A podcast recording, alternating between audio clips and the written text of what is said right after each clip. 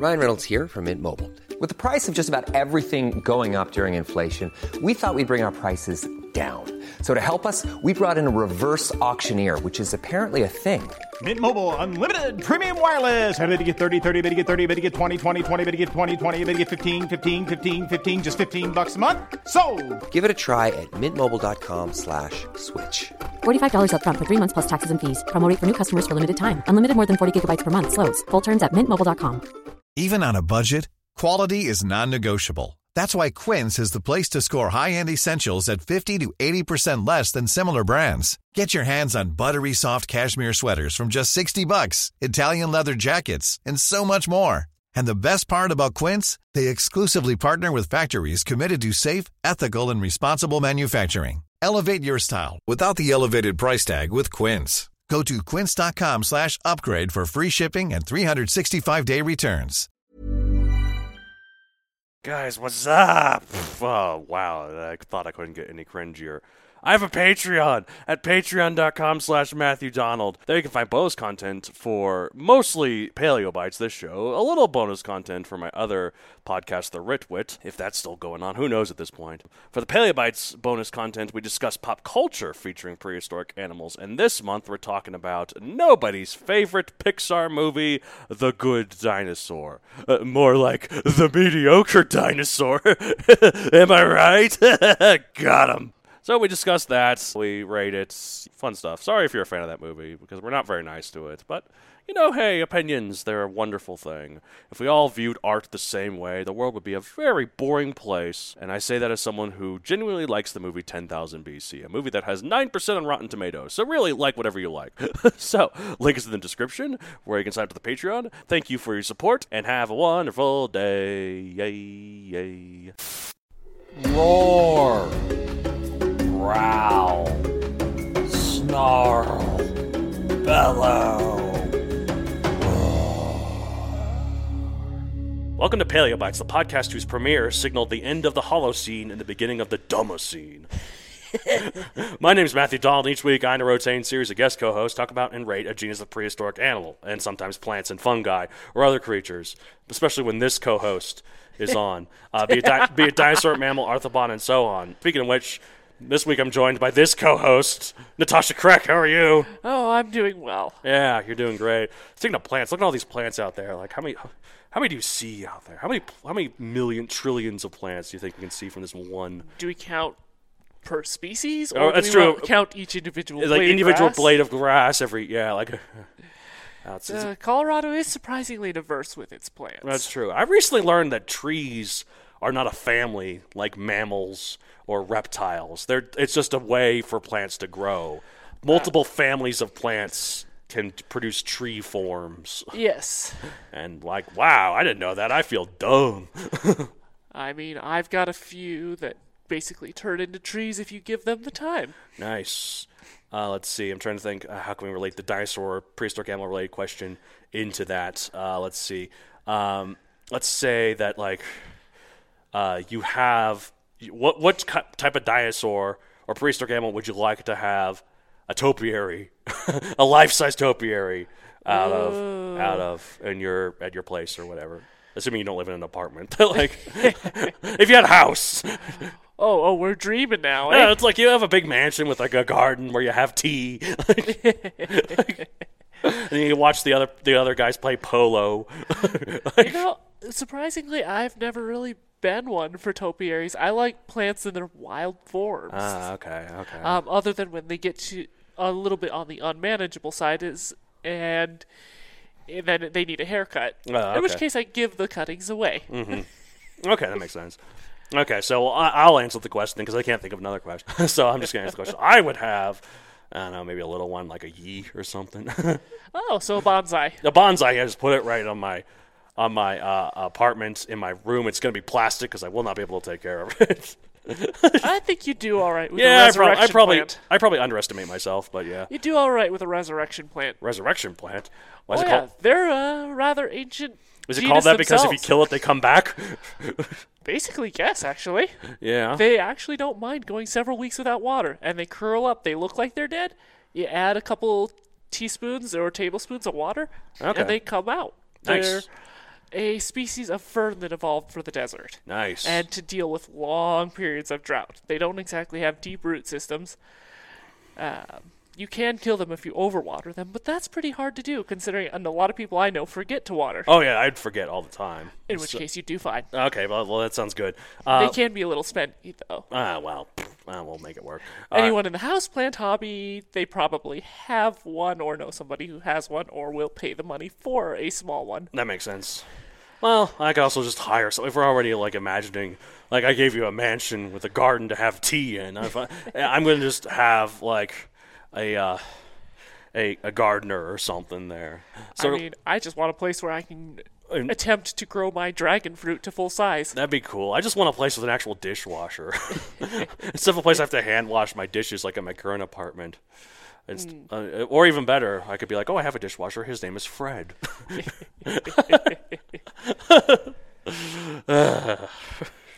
So, anyways, all right, we're talking about a plant like we like to do with you, but this one's interesting, I swear. There's an actually interesting backstory about like it's pretty important in terms of paleontology for us for us learning a very important thing about paleontology, which I will get into. We're talking about Glossopteris or the tongue fern, is what it means. Uh, type is a Glossoropterus. de- Blah blah blah blah. That's basically that. An extinct family of plants in the seed fern group. Do you know what seed fern is?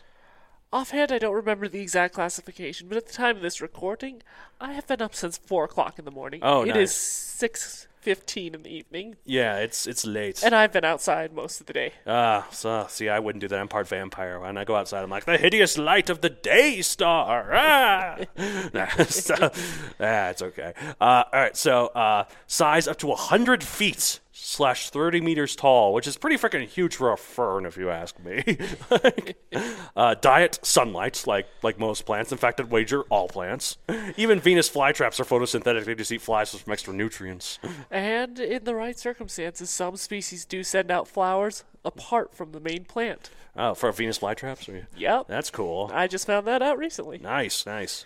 Uh, time early to late Permian, 298 to 252 million years ago. That's pretty much the entire range of the Permian, like 298 to 252 million years ago. So the entire Permian period. Uh, some paleobotanical documentations, which has got to be the dorkiest combination of words I've ever said on this show, they say sometimes that it lasts into the Triassic, but those accounts are generally considered erroneous. Uh, location all over Gondwana, the southern parts of Pangaea. We found fossils in South America, Africa, India, Madagascar, Australia, and Antarctica. Yes, apparently quite notably in Brazil, yeah. in the Rio Bonito Formation. Nice, nice. No, the reason why we found that all over Gondwana, like the fact that we have, that's pretty important for some stuff later that I'll bring up. It was described in 1828. Pop culture appearances. I've got one. I've got one. Remember Zoo Tycoon Dinosaur Digs?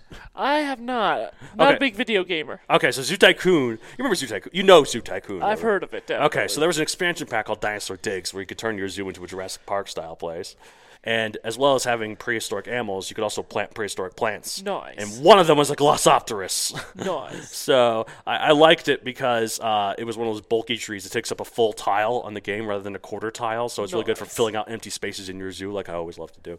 Nice. Um, so yeah, that, that's the pop culture appearance I found of Glossopteris. and like the other things that said, it was like, oh, it's actually in the Triassic. It said it was in the Triassic. Nope, Permian. Sorry, Zoo Tycoon. You got it wrong. Uh, let me get this out of the way and admit that I'm no botanist, uh, let alone let alone a paleobotanist. So I know very little about trees or plants or anything, or the evolution of them. All the plants in my apartment are plastic, but there's no way in hell I could keep anything alive. But I personally think I could even kill cacti.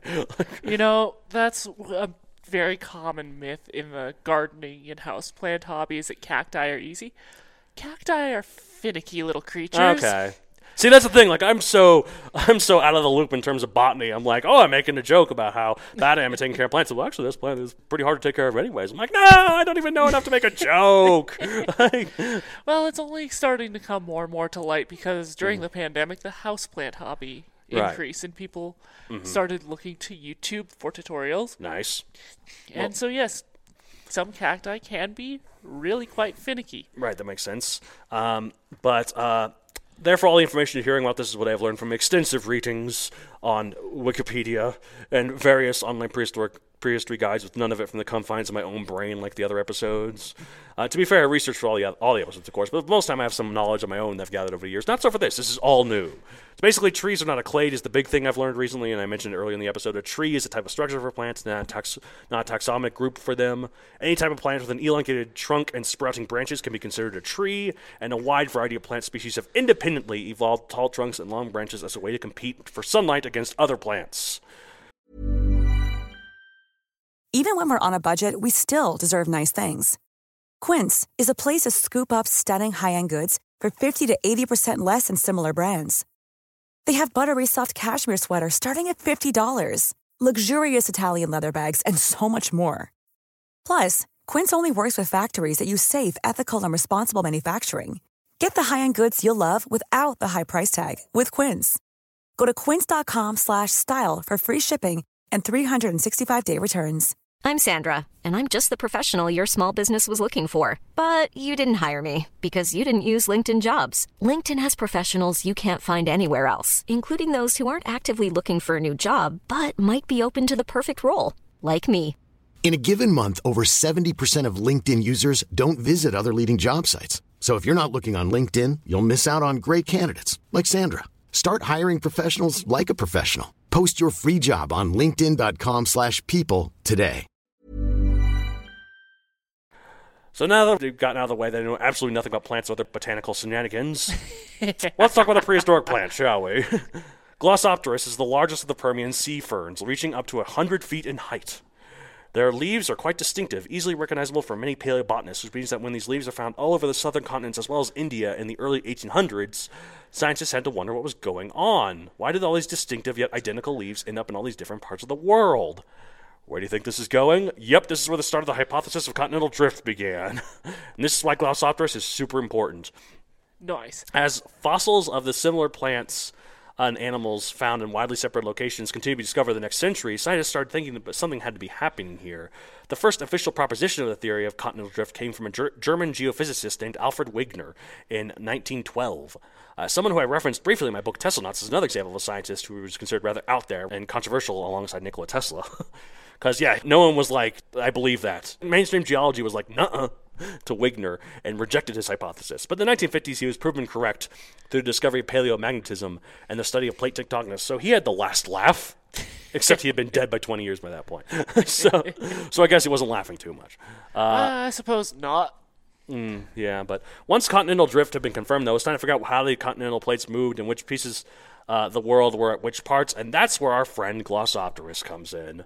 Uh, the locations of its fossils across South America, Africa, Madagascar, India, Australia, New Zealand, and Antarctica were vital in learning the connections of other continents, and now we know these places have formed the southern supercontinent of Gondwana. And if you look at the range of where the fossil was found, there's a clear, distinct range in latitude. Uh, It has never been found in northern South America or Africa, meaning it never made it further north to Laurasia. Well, and plants can tell you a lot about climate. Oh, absolutely.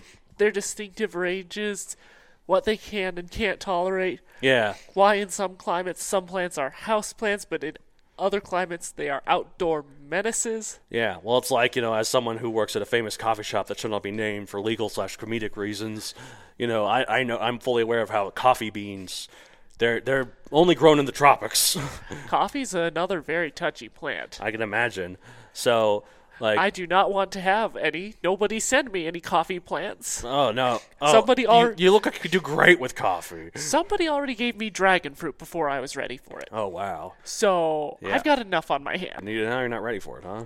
I'm not ready for it because it uh, it does when you do it right become a tree. Oh well, don't do it right then. Do it deliberately wrong. Ah, nope, nope, can't do. You gotta take care of it. Basically, yeah, you gotta set get a really specific setup. So if you live in a cold weather climate, you may want to think twice about dragon fruit. Some fossils uh, found up north that might be similar. There might be similar to Glossopteris, but as of now, they're not confirmed to be a separate species in the genus of Glossopteris. But there's a lot of species of Glossopteris. Th- This thing was prolific AF. in India alone, there are 70, yes, seven zero species of Glossopteris identified, and many others in other parts of Gondwana. Uh, despite its prolific- pro- prolificacy, I looked up this word. You know, never make fun of someone for mispronouncing a word that means they learned it by reading it. prolificacy. Prolificate. Uh, despite it being very common as hell, though, Glossopteris was a casualty of the Great Permian extinction, known as the Great Dying. The extinction wiped out 95% of all life on Earth, so boy, it was a great dying indeed. or at least a pretty good dying. It done good dying. it killed so many creatures, even Thanos would consider it overkill. Probably, yeah. Oh, here, here's the thing. I had, a, I had I had a funny note about this in terms of Thanos. Um, so would Thanos' snap be considered a mass extinction? At first, I was like, yes, but then no, because he didn't wipe out any full species. He wiped out 50% of all the individuals of species. So technically, he wiped out 0% of all species. Not a mass extinction. No, but you could make the argument if you really want to go circular. Yeah. Yeah, well, you know, with, with all those, you know, classic Thanos was right people. There's always people siding with the villains. Well, yeah, the villains are fun and have a lot of have fun with what they're doing. Thanos though was kind of depressed though. He was just like, "This is what needs to be done. I'm doing yeah, this for the good of the universe." universe." Thanos had some issues. Yeah, he had some real issues. And then the next movie, people were, uh, you know, when, when everyone was like, "Oh, you know, maybe his, his his plan didn't make a whole lot of sense." It was like, and other people were defending. Him. It was like, "No, it made a lot of sense. He was hundred percent right." And then this the next movie proved him both wrong. It was like, actually, no, he was a madman. He's gonna wipe out hundred percent of the universe now because he's he's mad that people weren't grateful for him, and so he's gonna create a new universe. It was always about megalomania. Yeah. So it was always because he was convinced he was right and he hated people saying he was wrong. Uh, At least when plants take over the world, they're just cleaning the air along the way. yeah, exactly. Uh, speaking of plants, to get this uh, back into Glossopteris, but also keep in line with uh, Thanos. so I watched this video of what happened if uh, the snap actually happened. And yeah, if he wiped out all the plants too, as well, like half the plants as well as the animals too, man, the Earth gonna be in some rough times. Uh, right? like rough times. Like, I 'cause- mean, yeah. Do you specify with the snap not to harm the plants? I mean, we I mean, it was in Wakanda when we saw everything, you know, going to dust. We didn't see any trees going to dust or We anything. never did. At the end of Endgame, when when they reverse the snap and we see some birds come in, it implies that those birds were snapped. So, so some animals, were definitely snapped, but but like plants, I don't know. Like because like some people say it was fifty percent of all life. In which case, does that include fifty percent of the bacteria in your gut? Because that would also be bad. Yeah, that would be really bad. Everybody's going on a yogurt diet. they they cut out this part during the movie, but just after uh, Thanos does the snap, there's a widespread case of diarrhea all over the world because people are not digesting their food correctly. Diarrhea and constipation. Anyways, on that lovely note, let's rate Glossopteris. One out of sixty-five million, shall we?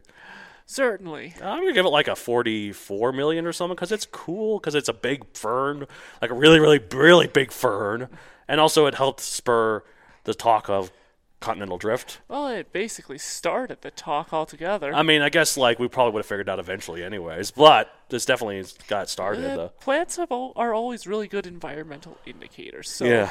I think we should jump it to a 50. Ah, 50. Okay, well, you can jump it to a 50 for you. I'm gonna, I'm gonna bump it up to like a 46 million. Uh, so yeah. As we're sitting next to a couple trees, Yeah. by what- the way. what is this thing here? That is a tropical pine. Tropical pine. It is a pine.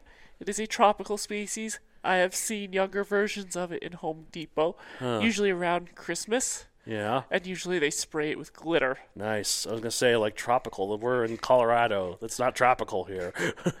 You'd be amazed what you can keep indoors. The rubber tree next to us yeah, over there. says here. a lot. That's true. That is definitely a tropical looking plant. We wouldn't see that outside. Nope.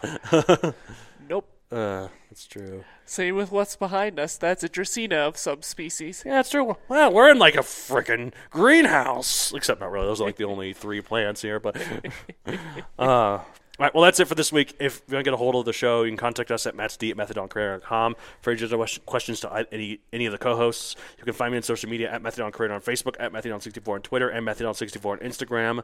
Uh, where can they find you? Um, generally, you can find me on Facebook. Um, Natasha Crack. Yep. Same with Instagram. Natasha Crack. yep. I'm not creative with some of my screen names.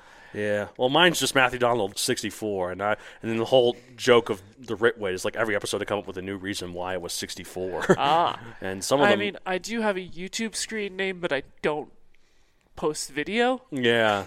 And I think I remember following you on DeviantArt, and your your DeviantArt username is something weird. You don't have to say it here. Yeah, if you don't, you don't want well, I don't exactly use DeviantArt like I used to. Mm. I think I just got bored with the site. Yeah, I mean it's mostly. I mean, ever since Tumblr got rid of the porn, it's mostly porn on there. I'm assuming. uh, anyways, on that note, I do post crafts on Instagram. that's true. That's true. So I also have a podcast called the Rit Wit, where two twits talk about writting. Like I mentioned, we at the end of every episode we talk about uh, Y64 on my social media because I don't know because there are 64 different species of Glossopteris in India, or more than 64. There we go, boom. Except it was at least 70. Uh, all right. I also have another book. I have a book series on Amazon Megazoic available for print and Kindle. I don't. I, obviously, there's no Glossopteris because it was before when it takes place, but I do mention some prehistoric plants in the book. And in fact, one interesting challenge in particular when there was like a party going on in the second book and I wanted them to be drinking something. I was like, wait a minute, grapes were not around back then. so what could they be using to ferment their, their drinks? Like what type of prehistoric plants bore fruit? And this took me on a long journey, and I found that the closest I could find was that some cycads had some berries. So I was like, crush them, ferment them, sure. like, turn them into cycad champagne, which is what they were drinking. so well, and they could have also used root vegetables. that's true. That's true. Uh, all you need is a good hardy tuber. yeah. So a tuber. Isn't that how beer is made? Like, or like beer is made from potatoes, right? Or That's vodka. vodka. Okay. Vodka's made from potatoes. Okay. Beer is made from grains. Grains, which that's is right. technically a form of grass that has been selectively That's, bred. that's true. It's not. It doesn't. It Hops doesn't, are flowers. One of my neighbors grows hops and Nice. brews his own beer. Nice, nice. Okay. So I guess it, it doesn't necessarily have to be drinks bearing fruit or, or like plants bearing fruit. It's We humans like to ferment things. we just can ferment anything. Can you ferment the, this tropical pine? Probably not without dying, Yeah. but you can ferment honey. ferment honey. Ooh, that sounds yummy. That tra- that traces at the very least back to the Egyptians, but it's most notable with the Vikings. Ooh. It's called mead. Is that where mead comes from? Mead is delicious. I Ah. drink it. Yeah, uh, now that I know it comes from fermented honey, I'm definitely gonna give it a try now. Let me know when you want, and I'll buy a bottle. I recommend Meadery of the Rockies. They're from Palisade. I recommend you start with the sweet. The meadery of the Rockies. Would they sell it at, at liquor stores? Oh, yeah. Okay, cool. I will give that a, a, look. you- a look. See. All right. There's there's one nearby here. I'll drop you the location. Well, I it's because it's a long drive home. I probably shouldn't be drinking.